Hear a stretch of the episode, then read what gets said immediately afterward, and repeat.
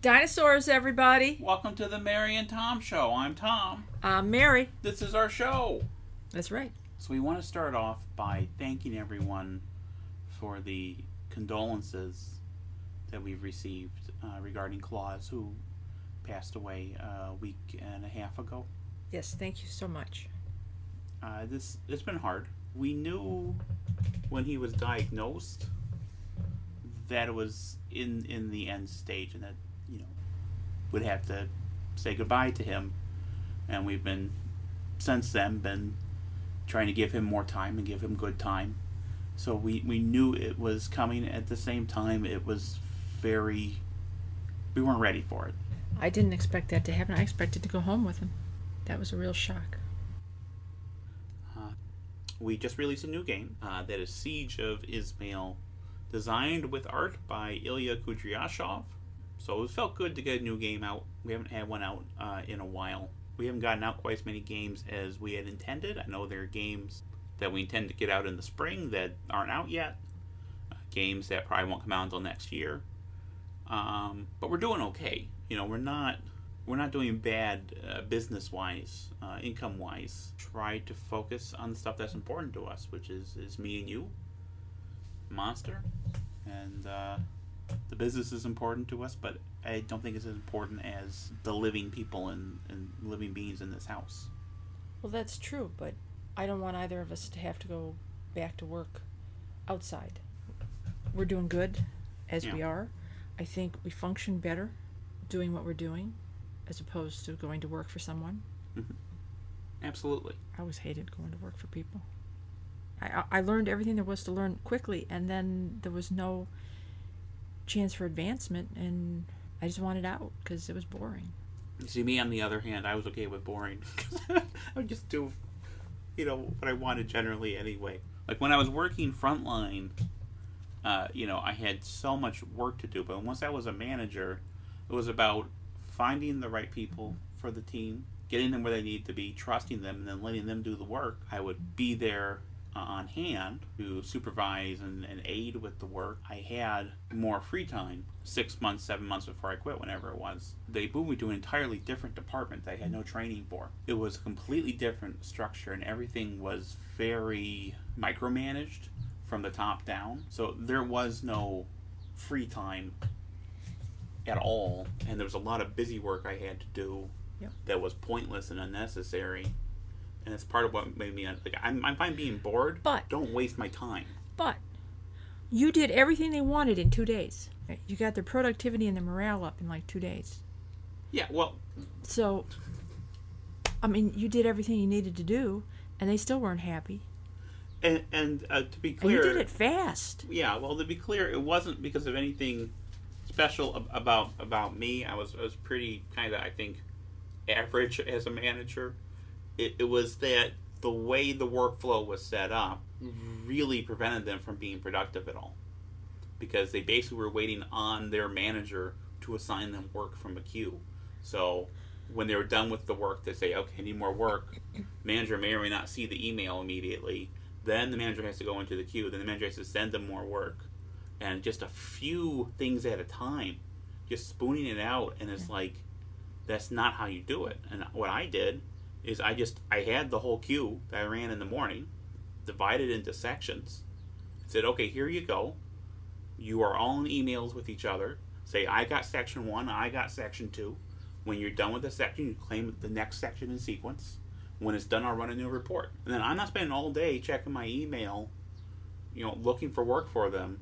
They have work, their productivity increased by three or four hundred percent in, in two days just because the way the work was given to them made more sense for their work. And you treated them like adults. Well, that's the other thing is that everyone else treated them like they were children who were trying to get away with stuff, and I trusted them to be adults who could do their job. And if they couldn't, then I tried to address those problems or move them elsewhere.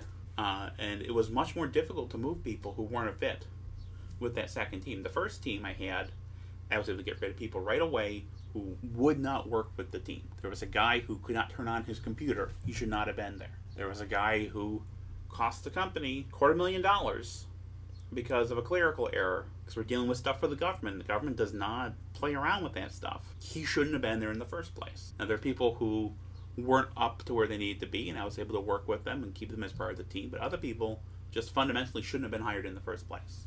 And I, I had the people above me back me up enough that I was able to move people out. Did not have that Yeah, the second time around. I was so micromanaged, and there was someone who had made so many mistakes, who had cost the company so much money. And, you know, I went through that person's error report for a year. Things that were documented, just never followed up on. And there were like 80 different instances, all of them costing the company between, I don't know, 400 and $10,000 a piece. It, it took a lot of work to move that person somewhere where she could function and could be happy and could be fulfilled. And uh, it was it was like pulling teeth. Yep. So no, I, I don't think either of us ever want to go into the workaday world again. I think a lot of places, uh, whether it's a small business or it's a big business, they make it too complicated. They put hurdles in front of themselves to overcomplicate things. There was a point where you were working for a company, and they needed something laid out in, in a book, and you were going to do the layout. And like, no, no, no, we need to hire someone to do the layout. You went through with them like three, four times the layout company, and every time it was garbage. They had no stuff. concept of what they were doing. None at all. No, none. And last time I looked at their page, that book was still up there. They got paid for it, but we never used it because I did it myself. So their copy of the book was up there as like advertisement for them. Yeah. That's sad. I wouldn't advertise that. It was so bad. It was it was just I just wanted to cry when I when I saw it. Every time they sent it, there was something new that I had to explain again to them. Or that this is the entire layout, the format of the book. It was so screwy. So I just did it. I didn't care what they said. I was going to do it myself. When I worked for one company, um, one of the IT guys. They had two types of ITs. Uh, they had the IT guys who were in the special rooms you couldn't get into without security, and then they had the other ones who were taking care of everything else. And one of those guys, who I used to talk to a lot, and he used to get me keyboards because my computer would fry my keyboard or fry my mouse, so I'd have to get a new one. They finally fixed the computer, so it stopped frying stuff um, he wrote a security program for them, but he used Access. They could have used that for free. That was free, absolutely free. They said no, they didn't want it in Access. They were going to get somebody else to do it. So they paid somebody else $50,000 to do it in Access because that is what he used. They could have had it for free. And it was basically the same thing. So the next game we have coming out will be coming out fairly shortly, probably beginning of August, and that is the Table Battles expansion, the English Civil War. Yay! So- ECW? Yeah, almost as good as dinosaurs. No, not really. Dinosaurs are far beyond that, but hey. I, I think this is like my favorite expansion so far. ECW with dinosaurs. That would be exciting. And they get horses. Poor horses, Mary.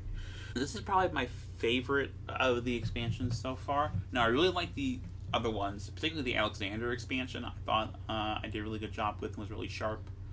Um, but this one uh, has uh, a lot of flavor to it, I think. Card interactions are, are really uh, clever, I think.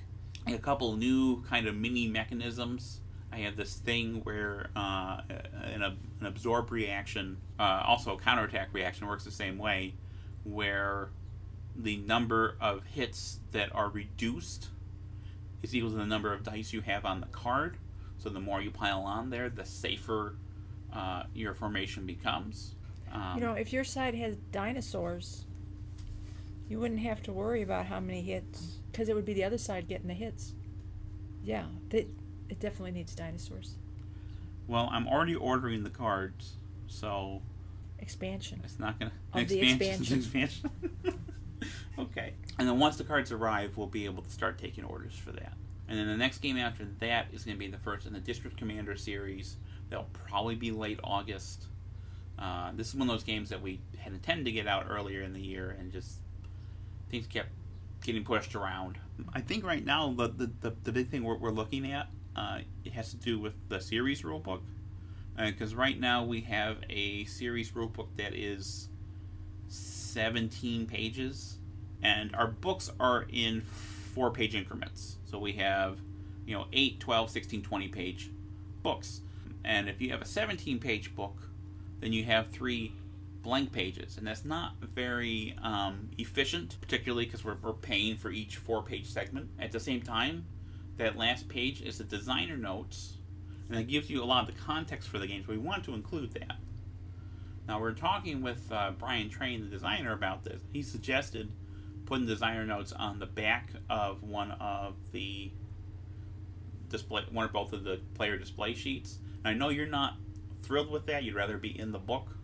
So we're trying to figure that out. And then, you know, once we do, we'll be moving farther along. But that's, you know, one of the things that we look at is trying to fit it into these four page uh, segments, which isn't always a natural fit, but trying to shoehorn things in without it being, you know, shoehorned, with it feeling organic. You know, that kind of practical stuff is an important part of the, uh, the process. Uh, so the last thing before we wrap up is we should note, uh, as I think we noted on the previous podcast, I'm not sure, is that our printer Blue Panther is at the World Board Game Championships this week. Uh, so any orders placed right now, there is a pretty good chance they won't be fulfilled until after the end of July. So be aware of that. We have a note about that on our website. Now, I myself will be attending WBC uh, this week on uh, Thursday, Friday, and Saturdays when I'll be flying back. So I'll be there as part of the day, Saturday at least. So if you see me there with with the Hollandspiele shirt, you know, say hello. Unless you don't like our stuff, in which case, uh, you know, don't say hello. Go away. I'll be at home with a Hollandspiele shirt on. You'll have a shirt on? Okay, yeah. that sounds pretty good. We'll coordinate. Okay. We should have gotten one for Monster. I don't know if the t-shirt company does it in that size. Also, I don't think she's ever worn clothing. I don't think she'd like it. I think she'd be. Uh, she didn't like wearing that that hat. That's for sure. Are you talking about the cone? The Elizabethan collar, yeah. Yes. She did. One. She did not like it. It's not a hat. Why do you keep calling it a hat? It goes on her head. It, it goes around her neck. you trip. Dinosaurs, everybody.